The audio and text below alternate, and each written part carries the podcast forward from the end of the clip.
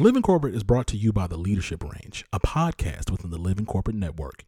Hosted by globally certified and Fortune 500 executive coach and leadership development expert Neil Edwards, the Leadership Range is focused on having real, raw, soulful, and accountable conversations about inclusive leadership, allyship, professional development. Every week is a new episode with new learning and new actions to take on to grow inclusively. Make sure you check out the Leadership Range everywhere you listen to podcasts.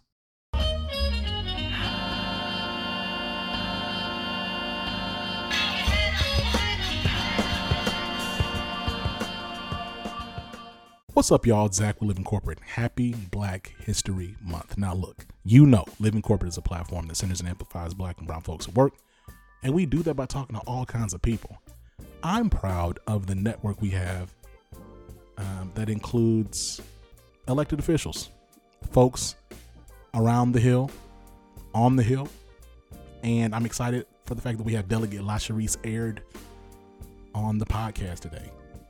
I'm thankful for her discussion, her insights, and just how she keeps it real all the time. And she's been a fan and a friend of Living Corporate for a while. And I'm just thankful for her. Shout out to black women once again. Now, look, we're going to get into this conversation, which I'm just, I cannot wait for y'all to hear, but I guess I can wait because before we get into that, we're going to tap in with Tristan. See you in a second. Living Corporate is brought to you by The Break Room. Have you ever felt burnt out, depressed, or otherwise exhausted by being one of the onlys at work? You know what I'm talking about. Hosted by black psychologists, psychiatrists, and PhDs, The Break Room is a live weekly web show in the Living Corporate Network that discusses mental health, wellness, and healing for black folks at work. Name another weekly show explicitly focused on mental health, wellness, and healing for black folks at work. I'll wait. This is why you got to check out The Break Room, airing every Thursday at 7 p.m. Central Standard Time on livingcorporate.tv. What's going on, Living Corporate? It's Tristan, and I want to thank you for tapping back in with me as I provide some tips and advice for professionals. This week, I want to talk about why you should write the cover letter, even if the job description says it's optional. Believe me, I know this isn't what you want to hear. Most of us have heard that cover letters have fallen by the wayside, and so we don't take the time to write them. I mean, why take the time to write it if they aren't going to read it, or if it's the last thing they'll consider in a hiring process, right? Well, there are a few things that a cover letter can do that a resume simply cannot. First, by taking the time to write a tailored cover letter, you show the reader that you actually care about this particular position. We know how being on the job market goes. It's an endless cycle of applying to jobs, and some platforms like LinkedIn have made it easier than ever to submit your application. This leads to postings receiving a ton of applications from interested parties. So, by taking the time out to craft a well written, customized cover letter, even when it's optional, you can actually stand out from the other candidates who won't take the time to do it. Second, cover letters give you more of an opportunity to infuse some personality. Many of us view resumes as sterile documents, primarily since they're written in the first person with the missing pronoun. You can use I, me, and my in cover letters, which allows you to get a bit more personal, better tell your story, and showcase your experience. At the end of the day, people hire people that they like, and cover letters can be a great way to give them something to like. Third, cover letters also provide the opportunity to address any questions your resume may bring up. There are quite a few things that you can more freely discuss in a cover letter that will provide the reader more insight into your situation, which could get you an interview instead of a rejection email. Things like career transitions, gaps in employment, unconventional career paths, and even the reason you're applying from out of state. If you find yourself in any of these positions, you probably should consider explaining it in a cover letter to help your case. Now, can you get a job without a cover letter? Absolutely. But with the job market being as competitive as it is, why pass up an opportunity to showcase your skills, tell your story, and potentially help you stand out? Thanks for tapping in with me today. Don't forget, I'm now taking submissions from you all on career questions, issues, concerns, or advice you think may help others. So make sure to submit yours at bit.ly forward slash tapintristan. This tip was brought to you by Tristan of Layfield Resume Consulting. Check us out on Instagram, Twitter, and Facebook at Layfield Resume, or connect with me, Tristan Layfield, on LinkedIn.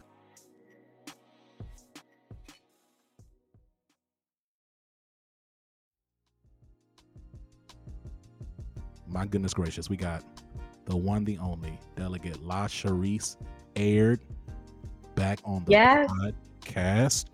Delegate Aird, what's going on? How you doing? And the flush back. It's great to be back. I appreciate the invitation. I'm shocked you brought me back. We had an interesting conversation last time. It was a little spicy, and I'm I'm just glad to be back. Oh no, I was telling my people, I was like, I was like, yo, I gotta, I gotta rock with some more delegates because I've had some. I ain't gonna, I don't want to be messy, but I had, I've had some other elected officials on, and they weren't really trying to keep it a bean like this. I was like, you know what? Maybe this is the, maybe this is the tier I need to stick with because you know you weren't trying to politic me, uh, which was good. No. We need to make sure our people know exactly what's happening and how it's happening. So we have to keep it 100. Speaking of which, let's talk a little bit about the uh, the mayonnaise colored coupe. Um, you know, that's a good one. I had not heard that, but I like it because it Thank you. absolutely correct. You Um, know, yeah, like I'm curious to get your perspective and really just get the perspective of someone like in that space, um, in the space of the hill, as it were. Just like what what was it like, kind of like the days before uh, January sixth, and then the day of, and then after. Like, just walk me through all of that, and also, also before we you know get into you reporting the news, is like how are how are you? Are you okay? Are your people are you safe? Are your people safe? Is everybody okay?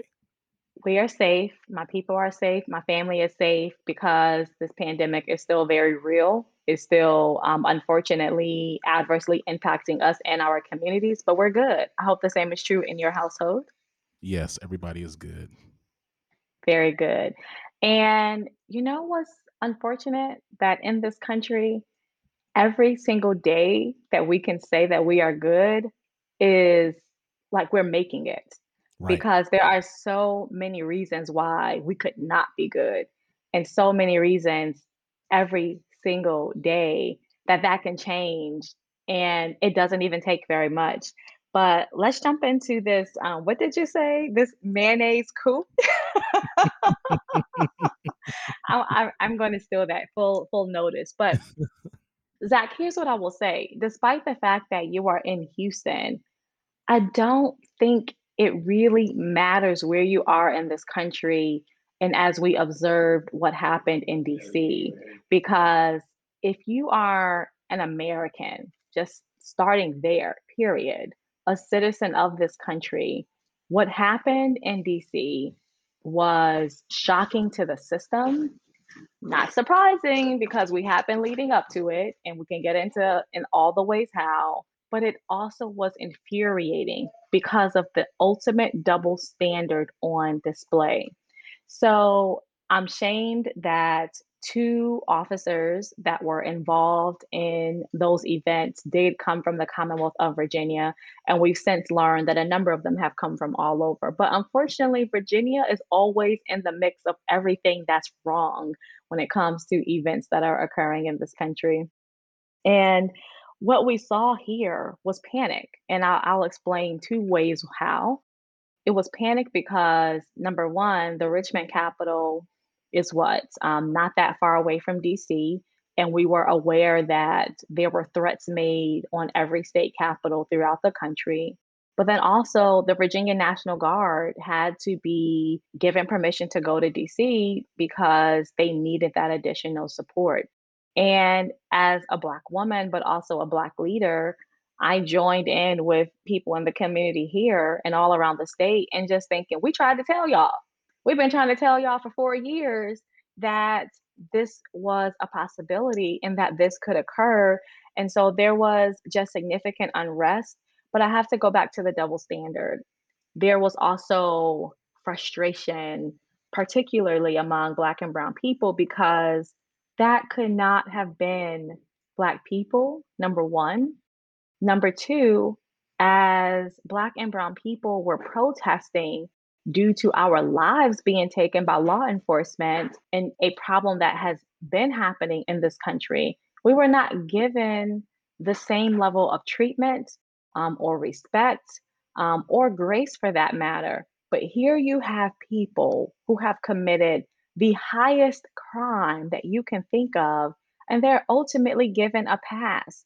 And not just during the series of events, But even afterwards, we saw reporting that a black protester who was arrested was not given bail, was not able to go back to their home, while white protesters, white people who were involved, they were given sort of a slap on the wrist, "We'll check in with you, um, in a few days or a few weeks." So all of it it it just continues to add to all the reasons why on any day of the week, black people can be like, "I'm not good, and here's why." You know, the day of the insurrection I recall just seeing a bunch of stuff on social media, and it even the content that I saw on social media at like like in the moment, right? Because everything was getting, you know, tweeted live or there things being live streamed.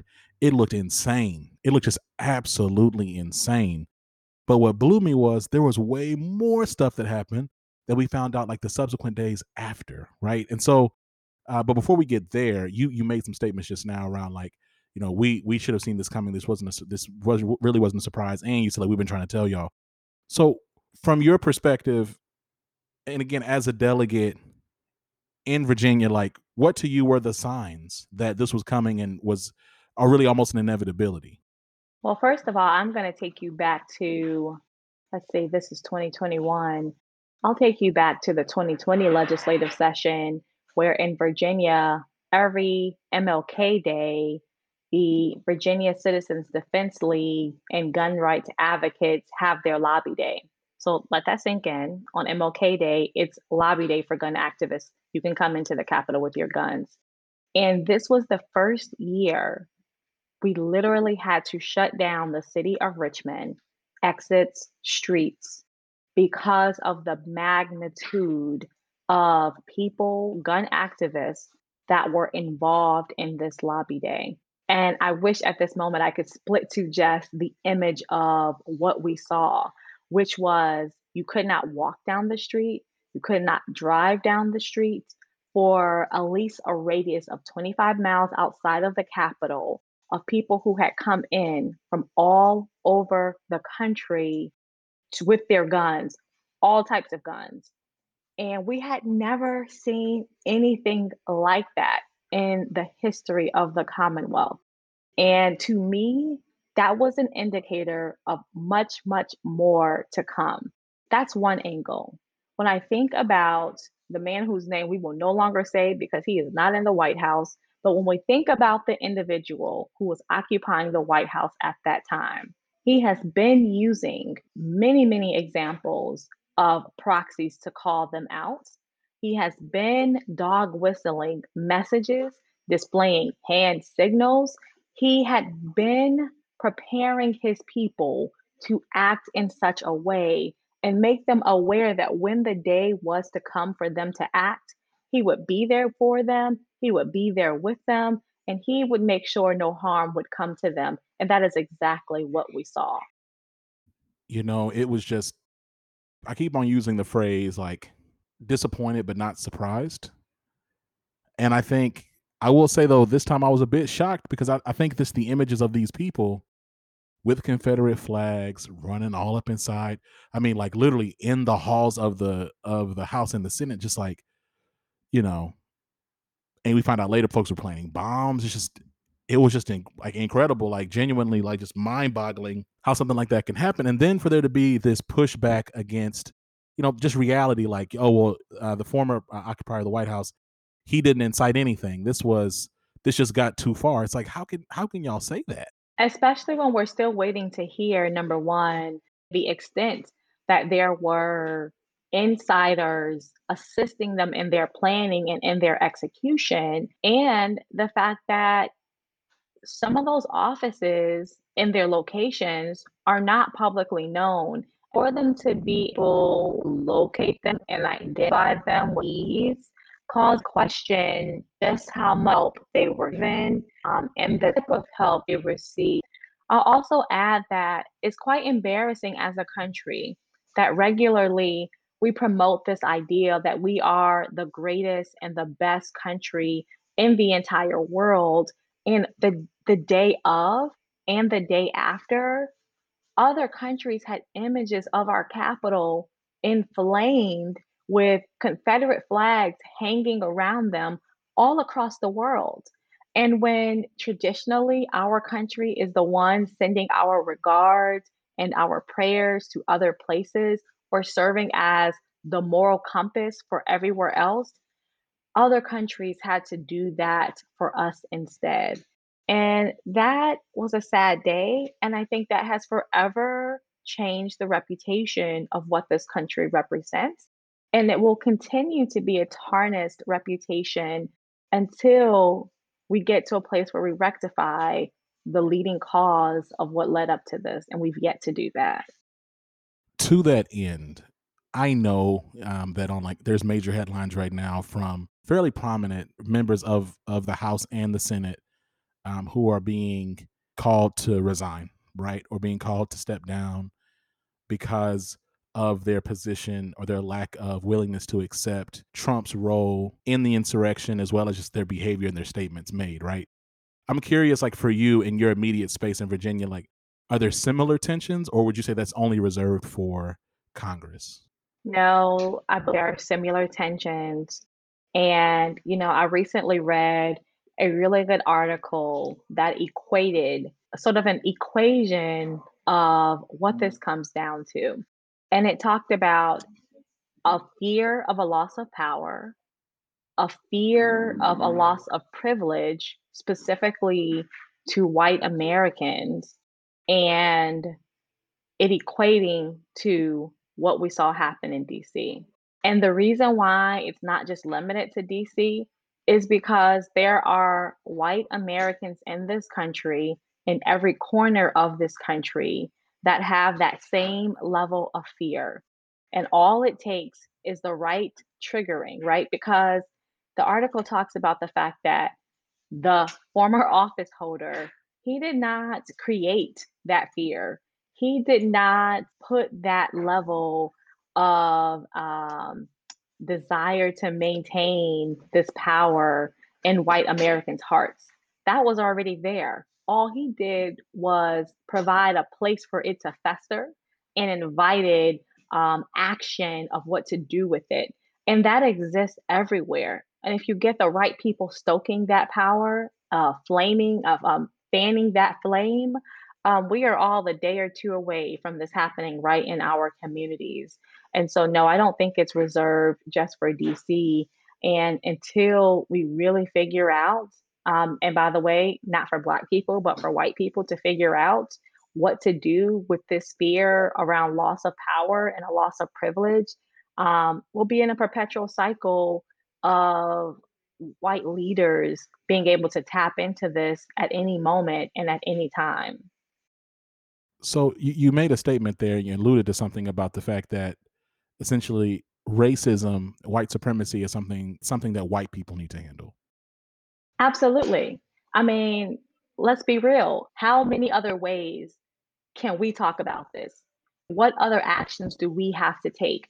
We have people who claim to be allies and wanting to eradicate this hate in our country. Well, the time has come for them to continue to fight, for them to be the coalition builders within their community and to work to combat this hate. Um, there is a lot of ignorance that still exists. And I'm not going to get into rural versus urban, although it's a thing.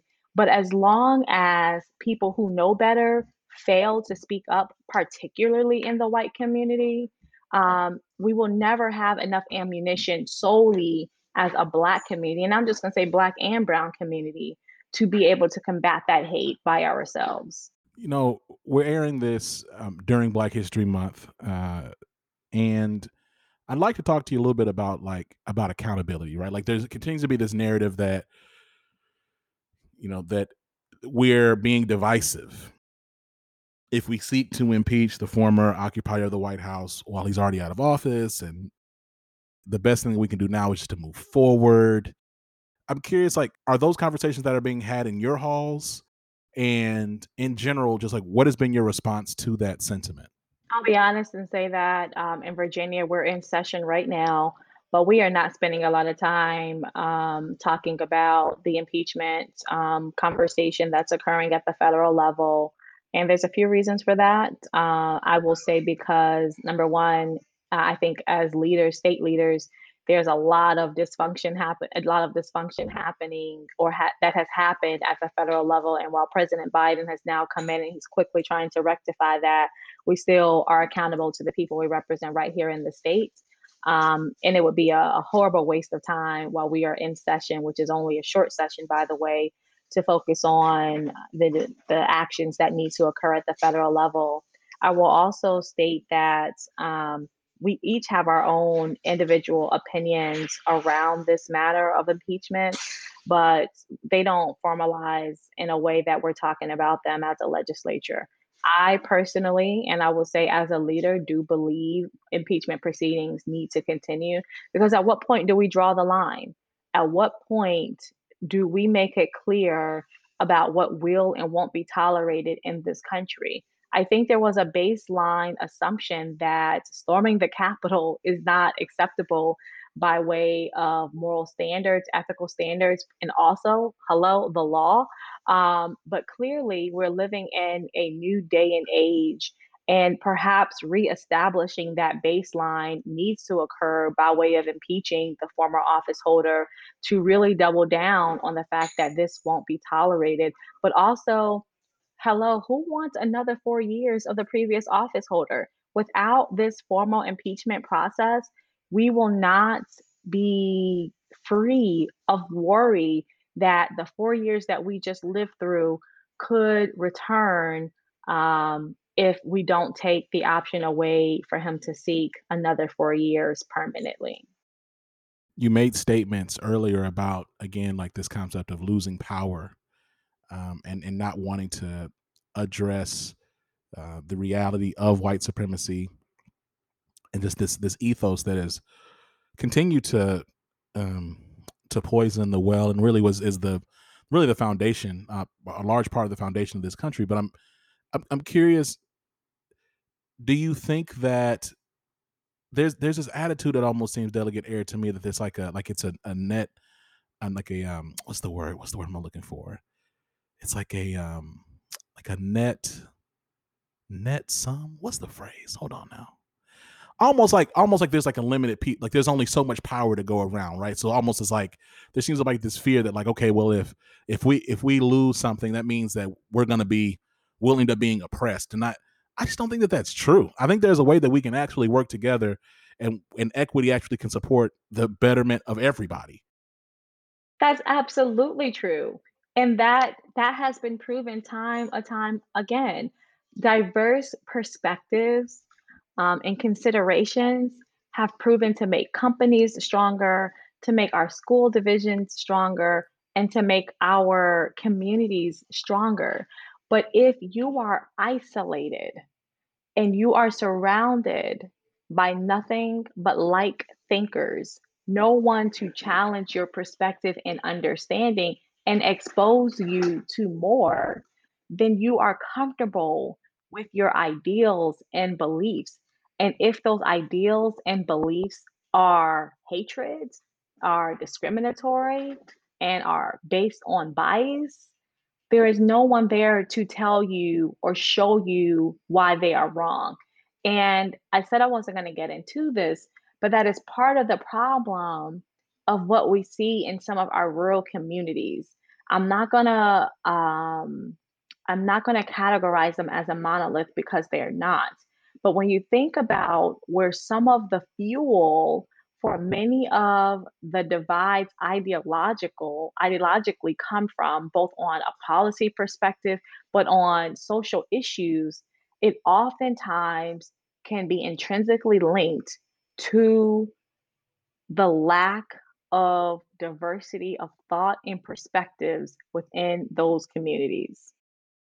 Let's talk a little bit about like what you got going on now. Like I'm and honestly like I'm tr- I'm really curious about how you're able to maintain and just do your job in light of all of the activity happening up there.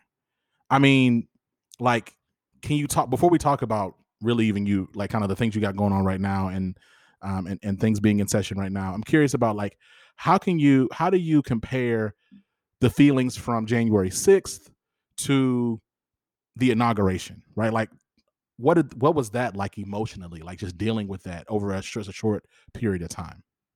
You know, it really was a spectrum of emotion because for the first time in the history of this country, we have a Black woman that is a heartbeat away.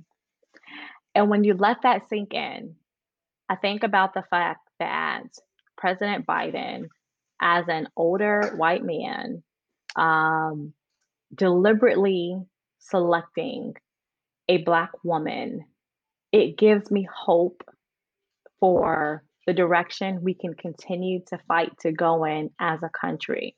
But make no mistake about it, the last four years were quite traumatizing in so many ways. But unfortunately for Black and Brown people, we've become all too accustomed with managing and working through that trauma. And so, particularly as a leader, I will say I reconcile my emotions with the fact that I'm here in this moment, a moment of unprecedented change, unprecedented uh, challenges. And as a spiritual leader, I feel like I'm called for this moment. And I don't have the unfortunate um, opportunity to sit and wallow in any emotion. I have a responsibility to figure out for all the people who are depending on me what solutions am I going to offer? Because without those, we don't make progress and we don't seize this moment and this opportunity. A bit. I mean, certainly, I know you and all your people are happy because racism is over again. It's Right. not. Wait, let's be. Wait, wait, wait, wait. You want to go there? You said you wanted to be messy. Let's be clear, right? We could rehash the whole presidential election bit and our emotions about Joe Biden, President Biden. We're not gonna do that, right? And we are also not saying that Black folks are finally, you know, at the top of the mountain because Vice President Kamala Harris is there and President Biden is here. That is not at all what that means. And and quite frankly, I think this conversation is important, right? Because what we see is a cycle of, oh, we're successful in getting somebody we want in the White House. Cool, we'll let them work. No. I, I don't think that there should be anyone who should ever make that mistake again we have people who are now in leadership and are bringing some i don't want to say normalcy but some level of integrity back to the office of the presidency but there is still so much work to be done to hold them accountable. They make commitments they put out plans and we want to see those plans executed on. And the only way to ensure that occurs is to keep the pressure. The same is true in state legislatures. While the federal government, particularly Congress and Senate, are fighting with each other on so many things that we need right now as a result of this pandemic, there is serious opportunity in state legislatures to make sure that they are doing what's in their power to do while we're waiting on the federal government to get it right. So, by no means are we somehow now automatically better positioned because of the presidency and vice presidency? Absolutely not. We have to keep the pressure the pressure on and on a multitude of issues that we can get into. And I love that. I, eh, of course, I'm joking as well. I know, I I know that racism is not over. and no, definitely not aiming to uh, be messy again. Um, but I, I I do think that um, you know, to that end, like it is about pressure and holding folks accountable. You know, my hope, and I, and I have a sliver of it, um, again, which is rare for me because I I haven't really felt it over the past like four and a half years, is that we that it it seems as if there's the we have someone in office who has the the demeanor to be held accountable, right? Like there's there's a certain level of I'm gonna just say decency, right? That okay, it's like look, if we protest or if we say something or we mo- mobilize, there's at least a small snowball's chance that it will be heard, um, right, and respected in, in by some degree. So that to me is that to me is encouraging. Um, let's talk a little bit to your point around at the state level. You you you said something there about you know there's plenty of space and opportunity right now. Like if you were to think about we we're talking about right in this moment, especially when you think about the fact that Democrats have both the Senate um, and the House, um, and there's overall there seems to be uh, just far more control that the Democrats have. I won't say state to state, but that's, That's really right. kind of like right. the that's the era that we're Yeah. in. Is what do you think that one? Let's talk about Virginia first because that's where you at. But then let's talk about at large. You know, states can be doing in this moment to like take it. I'm, going to say take advantage to seize this moment to create greater equity for those on the margins. So, I'm glad you asked. um, I actually I'm gonna flip your question a little bit. I think I want to speak broadly about the country and then come back to Virginia. So broadly, Sounds good. as a country, let's start at the pandemic level. Um, as a result of COVID-19, the plight, the challenges and barriers that Black and Brown communities have been experiencing for decades have been exacerbated as a result of COVID 19. And I don't care where you are, this is true no matter where you are. And state legislatures have an opportunity right now to do corrective action. So we can start on the healthcare front. We are seeing, or it's been revealed and at least amplified, that our healthcare structures, I'm not just talking about uh, hospitals, I'm talking about real healthcare infrastructures, your health departments, these clinics that are now being responsible for um, uh, stepping up in major ways in impoverished communities. They have been historically underfunded, formulas are not accurate, and everyday people should be pushing for these things to be corrected as we are seeing the disproportionate impacts that this pandemic is having on Black and Brown communities criminal justice system, that's a no brainer. Your states can correct significantly the policing laws and reforms that need to occur that you feel directly. We don't have to even look to the federal government to do that, although we can in a multitude of ways. But right here at your, right there at home, your states can manage that. Let's talk about our school systems, especially in impoverished communities. Not only are we seeing increased levels of segregation from affluent communities to impoverished communities. But as a result of the pandemic and so many of our school divisions operating virtually, we are seeing drops in reading levels, in academic performance, and we are seeing resources to protect the safety of students, especially as they are transitioning to return, be disproportionately allocated. That is another opportunity for your state's legislature and your state's leaders to not only properly address the right now, but relay the foundation and correct inadequate funding models that have existed long before the pandemic. And so, you know, my message is we want corrective action in addition to the resources we need to get out of this pandemic. And now is the time to do it because of the moment, but because we can't afford to go any longer without doing it. Um, so I just want to make that point. But then to talk about what we're doing in Virginia, you know, I would be remiss if I didn't talk about the fact that we're in we're in session right now, but we're just coming out of a special session um, that was called to not only introduce uh, I guess I can say relief for the pandemic, but also to address the social unrest we were seeing right in the city of Richmond and throughout many areas um, in the Commonwealth. And as a result of that first session, you know, I was very proud to, you know, carry uh, Breonna's law and help Virginia lead the way and pushing other states to do the same in honor and memory of, you know, um, who she is and what she represented.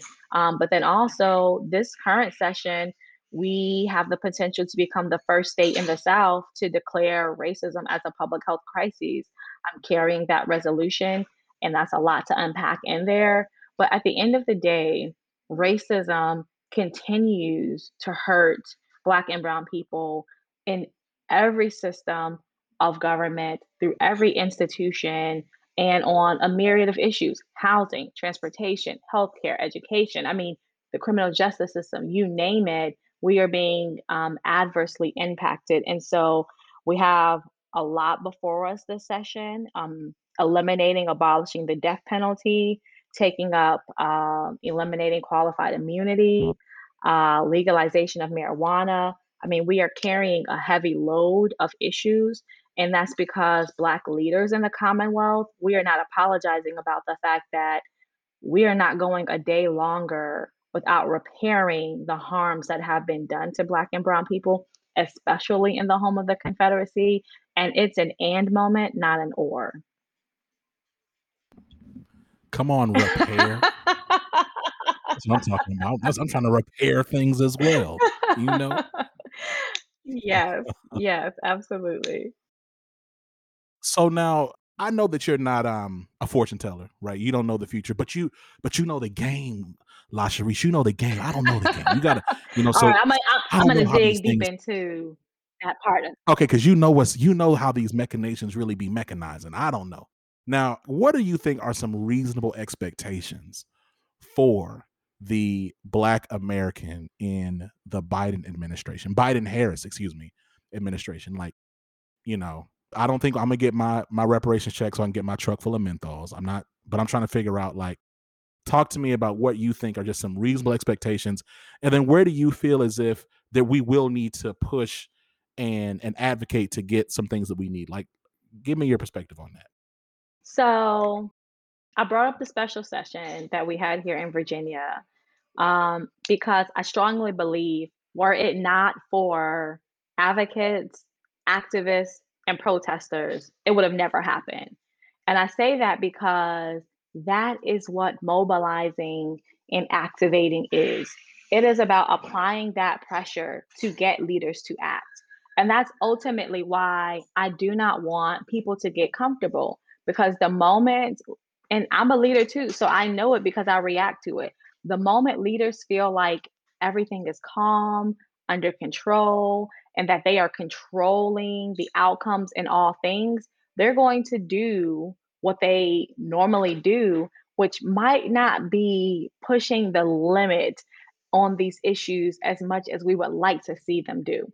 So first of all, you know, Zach, you didn't ask about Harriet on the Black 20, and I thought you were going to bring that up in terms of Black people need to be excited about that. Um, but so I wasn't trying to be that guy. what, what do you mean? Um, what should Black people look for? We're getting Harriet on a 20. Oh my God. You know what's crazy is that you know what's crazy? Hold on, let me back up. First of all, let me. You know what's really cool about this is this is my platform. So I'm about to say something, and I wouldn't say anything nowhere else, but I'm gonna say it here. Damn it! This is I own this. It's crazy because and I and look all all due respect to the Tubman family because I know that they they were they wanted this to proceed right. That don't necessarily mean that I have to agree with it, but respect to y'all. Here's the thing: black people have been traded and used as currency for the past 400 years, so I don't necessarily need to see a black woman's face on currency. I'd rather black people receive currency. Right? right? Like that's right. That's, that's where I'm at. It's like respect to the Tubman family. I understand. But I want to say they was even trying to flip it like they was going to have Harriet on one side and Jackson on the other side. And I was like, what kind that's, of crazy? That's some real white people idea. that's a wild, wild idea. So that's how we're gonna bring it, bring people together, right? We're gonna have the person who was a, a seditionist and a and a a, a, a, a terrorist on the same dollar bill as someone who was a true founding mo- the founding mother of this nation. So you're gonna put both of people together. That is crazy. So you know, I, I hear you. I, I, did, like I said, I did want to bring that up. See how I see how I, wound you up. you want you triggered me. That's crazy. Um, and, and, I'll be honest with you, right? At first, like if this was like a few years back, and I didn't really put on, you know, I didn't I didn't decalcify my pineal gland. I wasn't looking at it with my third eye. You feel me? And I was yes. kind of excited about it. But I was like, you know what? Wait a second. Inflation. This twenty dollar bill. This ain't even gonna be. I was like, no, no, no, no. I don't want that. I don't want that. Um. And you no, made I, my I, point. You you're making my point. We mm. cannot mm. get distracted. We cannot settle for tokens of um of you know here are things that you should be grateful. Look what we did for you. Look how we set uh, elements of symbols.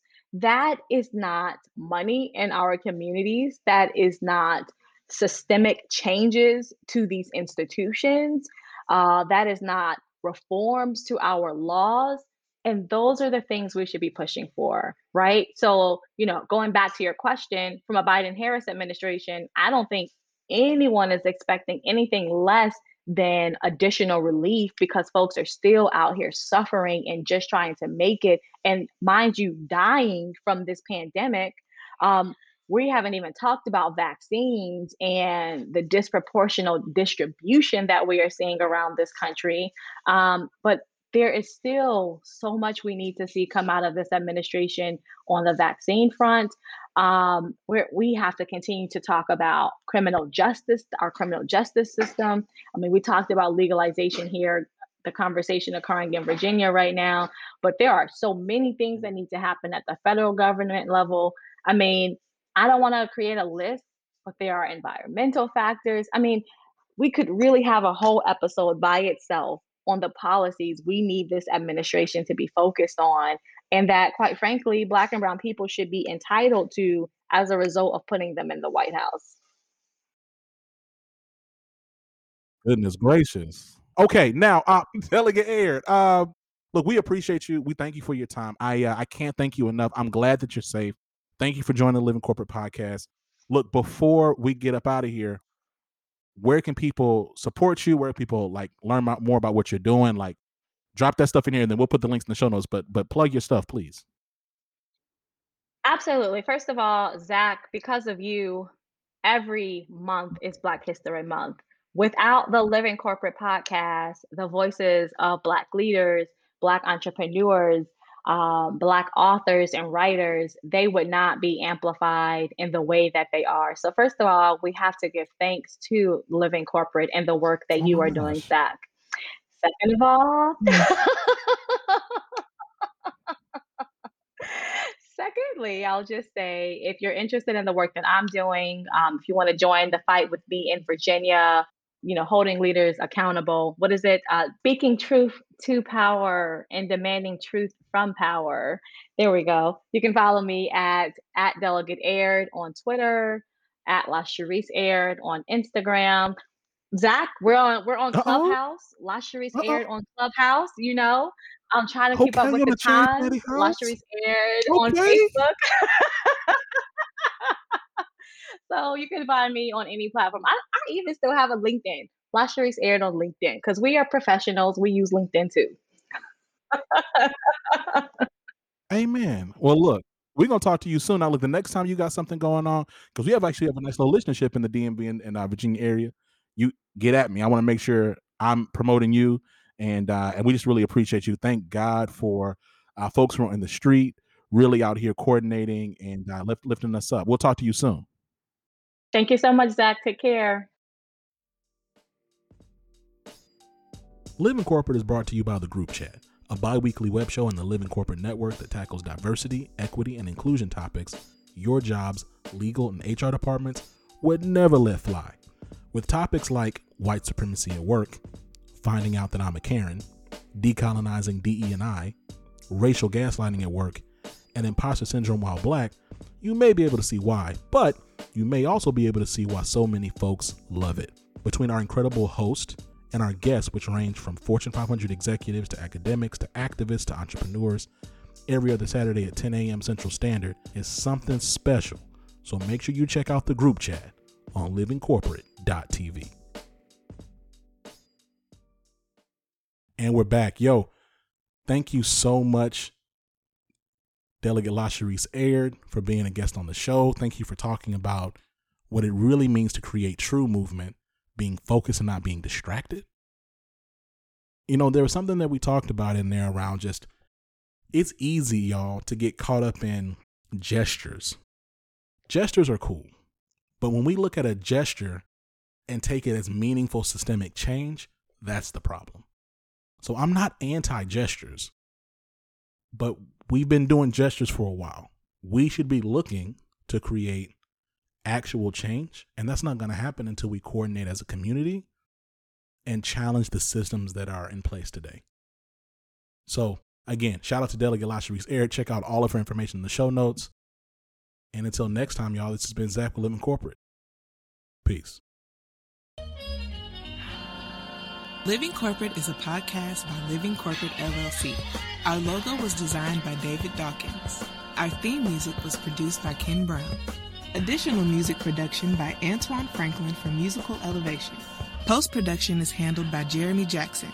Got a topic suggestion? Email us at livingcorporatepodcast at gmail.com. You can find us online on Twitter, Facebook, Instagram, and living-corporate.com. Thanks for listening. Stay tuned.